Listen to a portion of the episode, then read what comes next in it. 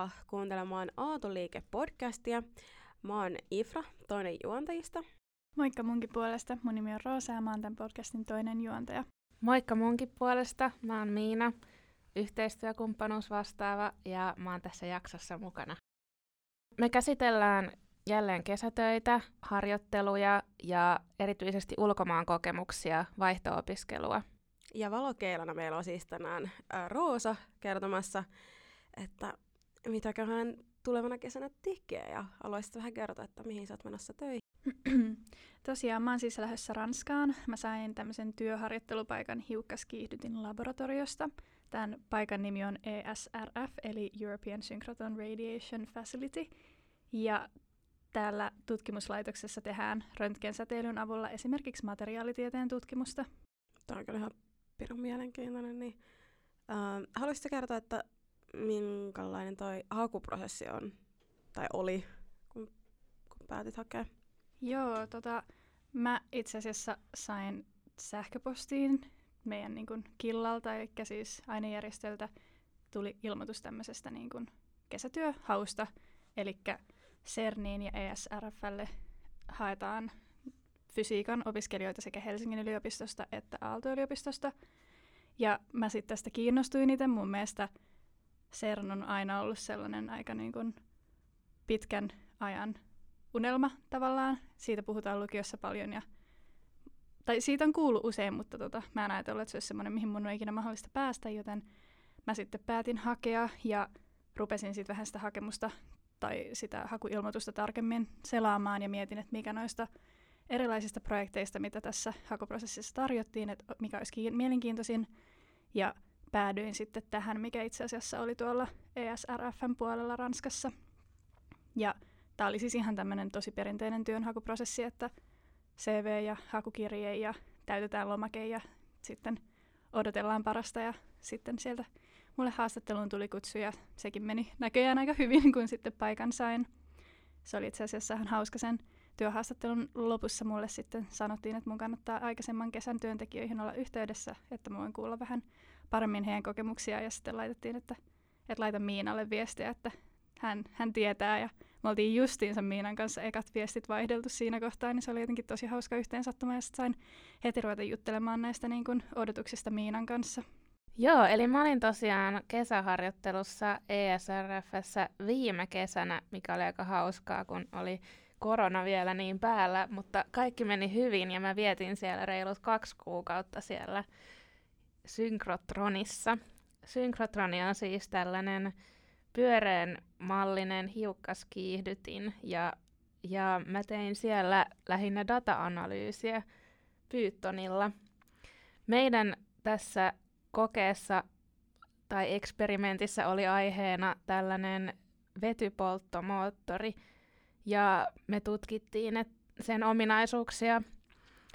Ja se kesä oli tosi antoisa, etenkin siksi, että se, se tutkimuslaitos on ihan Alppien juurella, ja mä vietin kesän siellä, siellä vuorilla.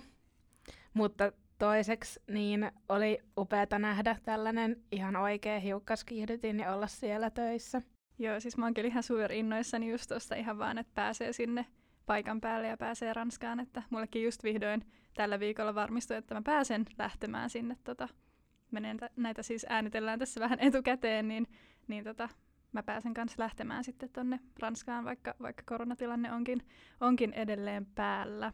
Ja mä niin kuin en olisi ikinä uskonut, että mä niin kuin pääsen hiukkas fysiikan tutkimuslaitokseen vielä niin kuin siinä opintojen vaiheessa. Olin silloin just, just valmistunut kandiksi vasta.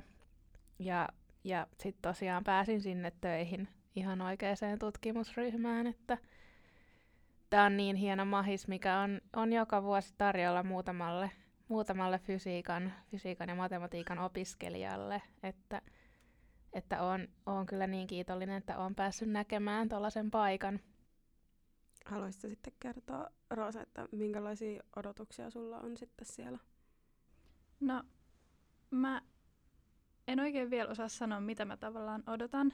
että kun mä en ole ikinä tehnyt mitään tämän tyyppistä, niin tosi silleen vaikea miettiä, että mitäköhän siellä niin tulee sitten tapahtumaan, että odotan sitä, että opin tosi paljon ja sitä, että pääsee näkemään ihan uuden kaupungin. Mä en ole koskaan tuolla, mä en osaa sanoa sitä paikkaa, Grenoble.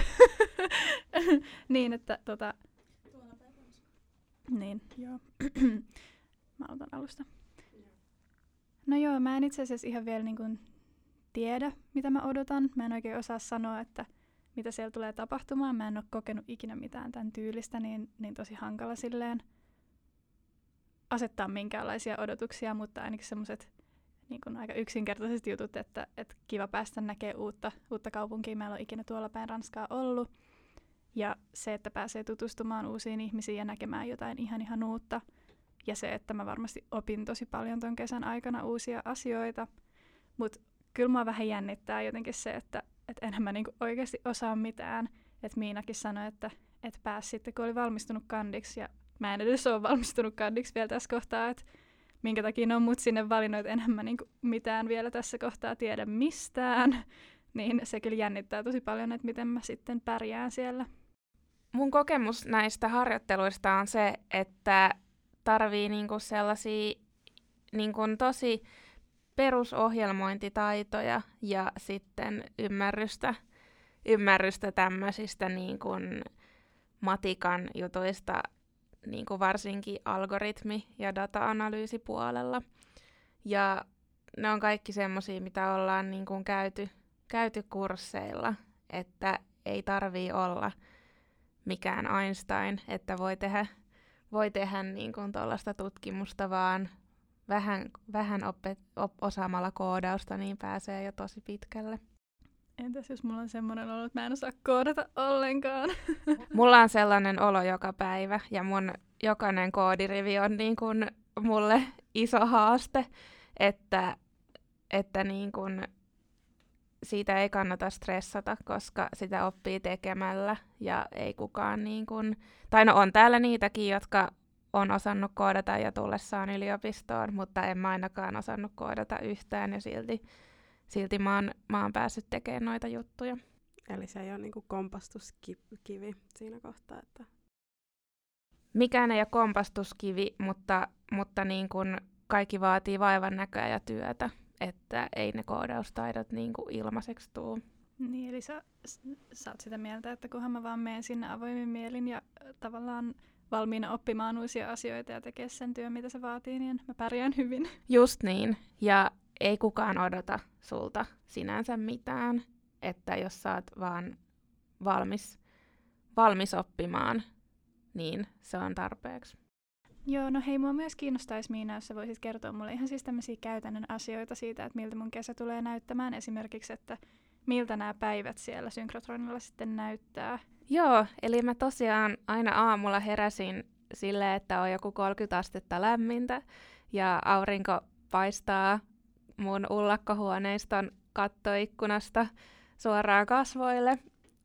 Sitten mä, kun mä, tota, mä olin hankkinut tällaisen kaupunkipyörän, niin se, se kaupunki, missä tämä sijaitsee, eli Grenoble, niin siellä voi todella helposti pyöräillä, niin mä sitten pyöräilin aina sinne töihin tällaiselle niin kuin tiedekampukselle, missä tämä tää synkrotroni sijaitsee.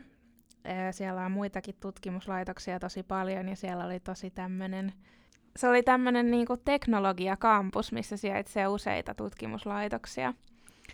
Ja mä sitten menin töihin, töihin sinne synkrotronille. Täytyy aika monta kulkulupaa aina näyttää – kun se on todella, todella niin kuin isojen turvatoimien ympäröimä. Ja, mutta sitten kun pääsin sinne labraan, niin yleensä istuin, istuin siinä tietokoneella tekemässä vähän temppuja datalle ja sitten välillä kävin siellä itse itse labran puolella katsomassa, kun meidän, meidän tutkimusryhmäläiset tekee, tekee niitä kokeita siellä ja vähän auttamassakin joskus. Vitsit, mä oon niin innoissani. Onneksi, onneksi mulla on ilmastointi mun varaamassa asunnossa, että mä jotenkin kestä kuumuutta ollenkaan, mutta...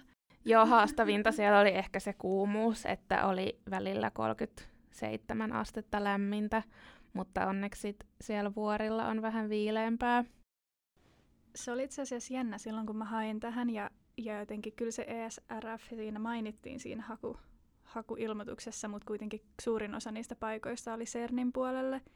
Ja mä en itse asiassa koskaan aikaisemmin ollut kuullut tästä ESRFstä. Ja sinnekin oli vain niinku yksi paikka tarjolla. Et olitteko te aikaisemmin kuullut tästä ennen kuin, no Miina silloin kun hait, mutta esimerkiksi Ifu silloin kun mä mainitsin, että mä pääsin tänne. Olitko aikaisemmin kuullut tästä? Olin mä aikaisemmin kuullut oikeastaan, että tota... En mäkään ollut kuullut aiemmin. Kaikki aina vaan puhuu CERNistä, ja sehän siis sijaitsee Sveitsin puolella ja on tosi kaukana esimerkiksi kaupungeista, kun sitten taas ESRF on tämän suht ison kaupungin ytimessä, mikä tekee siitä elämästä siellä ja kesästä siellä paljon monipuolisemman, kun voi tehdä paljon kaikkia asioita. Onko se sitten, niinku, jos on siinä keskellä kaupunkia, niin kuin sä sanoit, niin onko se sitten koko kaupunki vaan sitä, vai onko siellä niinku muuta, muuta elämää mulle sitten tarjolla?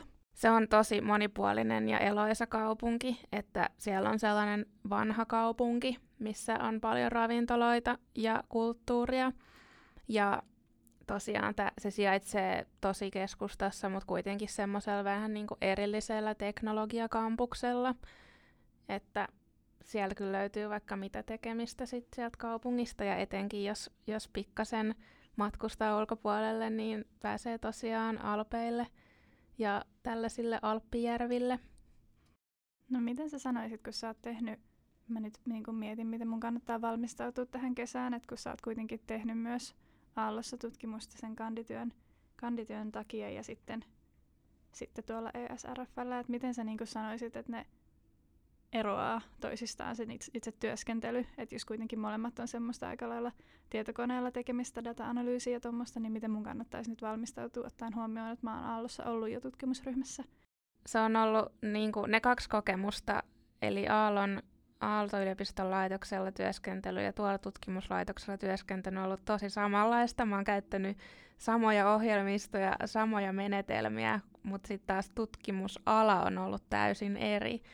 Niin ehkä se on niin kun opettanut mulle sen, että, että niin kun sun oppimia menetelmiä, menetelmiä ja malleja voi käyttää monella eri alalla ja nimenomaan sen, että kuinka matematiikkaa voi soveltaa niin usealla alalla. Niin, eli jos mä nyt tässä opin jotain, niin mä voin hyvillä mielillä tulla takaisin Suomeen, koska mä voin varmasti hyödyntää näitä mun oppimia taitoja sit, sit muuallakin. Ehdottomasti. Haluaisitko vähän kertoa, että mitä toi niinku käytännössä toi työharjoittelu niinku toimii? No joo, siis silloin kun mä tämän paikan sain, niin mun piti ensimmäisenä – ilmoittaa siitä Aalto-yliopistolle, eli, eli niin kuin mun koululle tavallaan, että mä oon nyt saanut paikan ja, ja he antoi mulle mahdollisuuden, että mä voin sisällyttää tämän harjoittelun mun opintoihin, minkä mä teen. Mä lisäsin sen mun opintosuunnitelmaan, mutta tästä tekee mun mielestä tosi kivaa sen, että vaikka mä saan tämän mun opintoihin, niin, niin tästä silti maksetaan palkkaa ja tämä on niinku ihan kunnollinen työ, työkokemus ja varmasti tosi hieno sellainen, että – että vaikka mä tavallaan nyt lähden tonne Ranskaan tekemään hommia, niin siitä huolimatta mun työnantaja on esimerkiksi Helsingin yliopisto, että tämä tavallaan kyllä niin toimii silleen Suomen kautta myös, vaikka itse työ, työpaikka sijaitsee Ranskassa. Niin, ja siitä maksetaan sitten semmoinen ulkomaan korvaus, eli sua otetaan siinä matka- ja asumiskuluissa. Totta joo, se on kyllä, se on kyllä kiva. Mua ensimmäisenä tuli kauhea kriisi päälle, että voi ei, nyt mä joudun maksaa sekä Suomessa vuokraa ja Ranskassa vuokraa, kun mä oon vaan sen kaksi kuukautta siellä. Mä itse asiassa viimeisen kuukauden tästä työharjoittelusta teen Suomessa etä, etätöinä. Niin tota, kauhea kriisi tuli siitä, että mä joudun maksaa kaksi vuokraa, mutta sitten mä kuulin, että, että mulle, mulle korvataan tämmöistä asumista ja ma- matkustuskulut ja kaikki tollanen.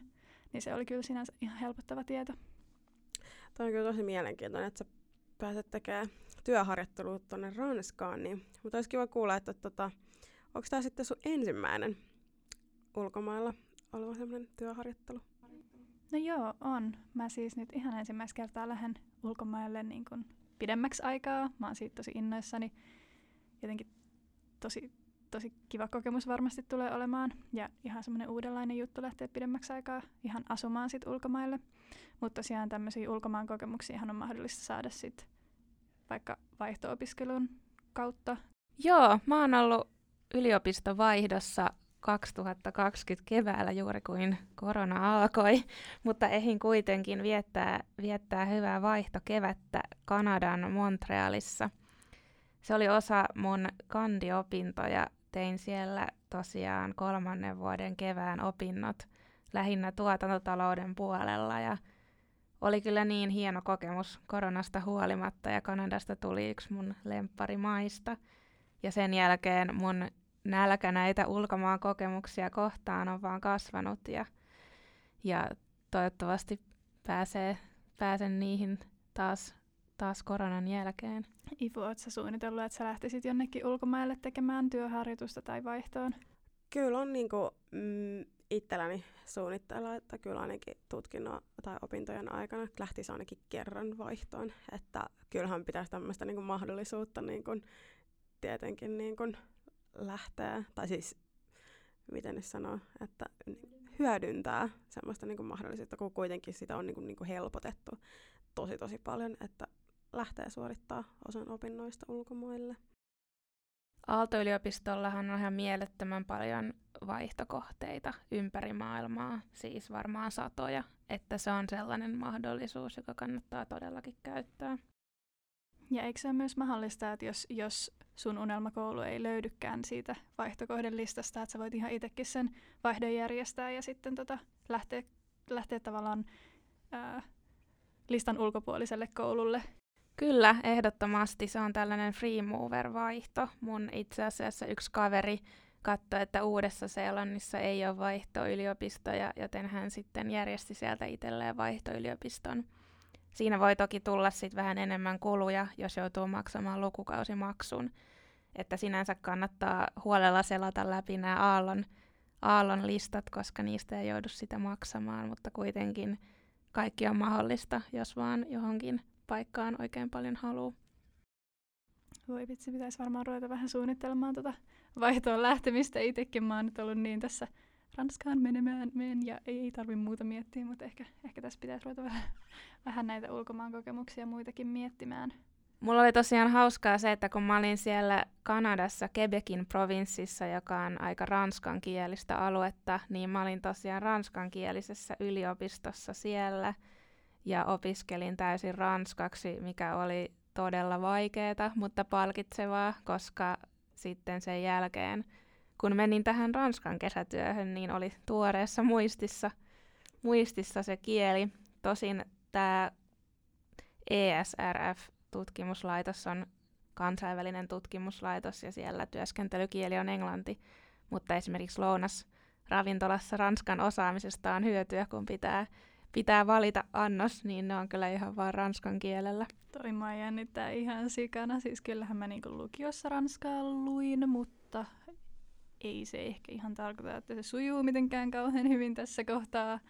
Niin toi mä jännittää kyllä tosi paljon, että miten mä sitten niinku kielen, kielen kannalta pärjään, mutta se on kyllä tosi kiva, että se, se tutkimuslaitos on sitten niinku tavallaan enkunkielinen, että, että ainakin työn pystyy hoitamaan kunnolla. Mua jännitti myös se, että löydäks mä ketään kavereita sieltä tai ketään, jonka kanssa mennä vaeltaa. Ja varsinkin silloin, kun oli, oli korona-aika ja ei kauheasti tavannut ihmisiä, vaikka lounastauoilla, kun piti syödä turvavälien kanssa, niin se jännitti mua ihan kauheasti, mutta oikeastaan mä löysin sieltä ihan älyttömän paljon kavereita, kun mä vaan kirjoitin tämmöiseen vaellusryhmään Facebookissa, että kuka lähtee mun kanssa vaeltaa. Ja mä sitä kautta sitten tutustuin moniin ihan mahtaviin tyyppeihin, joihin mä oon vieläkin yhteyksissä. Että siinä kyllä huomasi, että kun on olla oma-aloitteinen, niin silloin kyllä löytää ystäviä. Niin, voitaisiko me hetki vielä keskustella siitä, että mitä tämmöisen työharjoittelun tai sitten ihan siis yliopistollekin kesätöihin pääseminen vaatii. Että kun mulla on jotenkin jäänyt semmoinen käsitys, että vaan huippuarvosanalla pääsee töihin?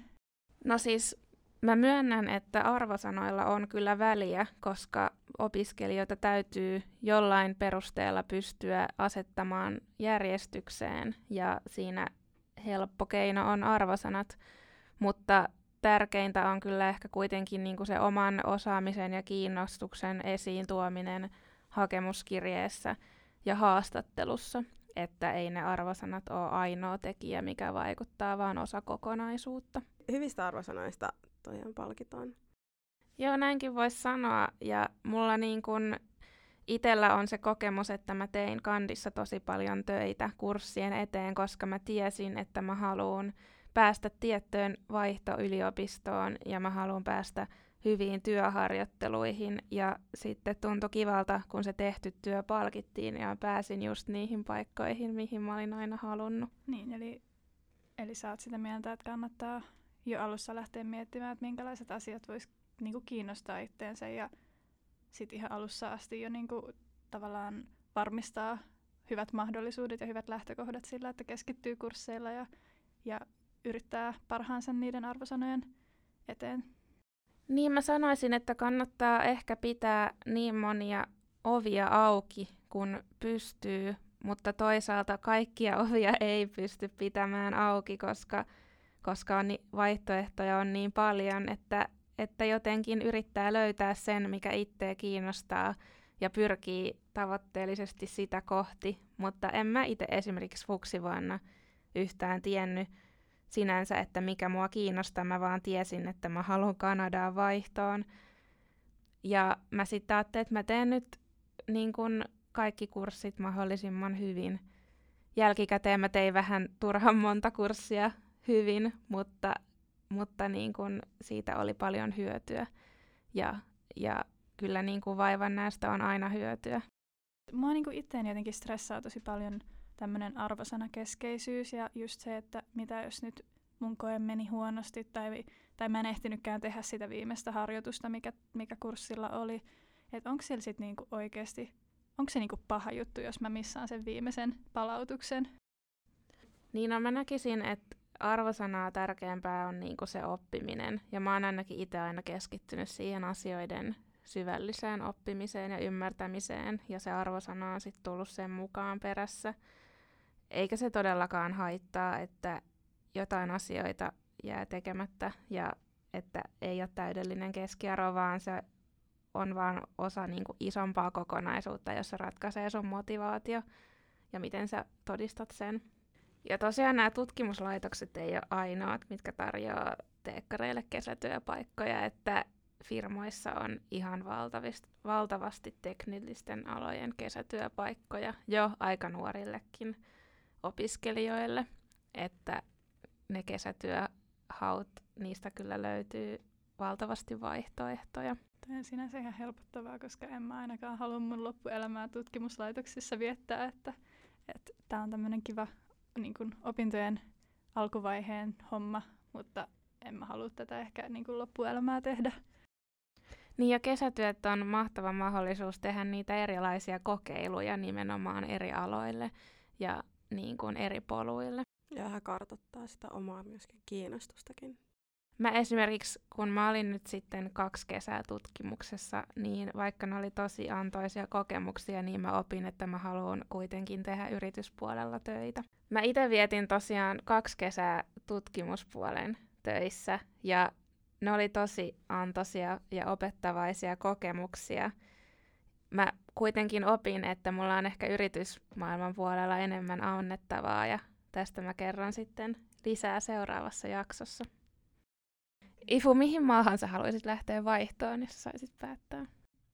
Jos saisin päättää, mulla on oikeastaan kolme vaihtoehtoa, mitkä mua niinku kiinnostaa. Jos mä voin tässä kolme valita siis, vai pitäisikö olla vain yksi? Mä otan kolme niin tota, se olisi Singaporen perinteinen.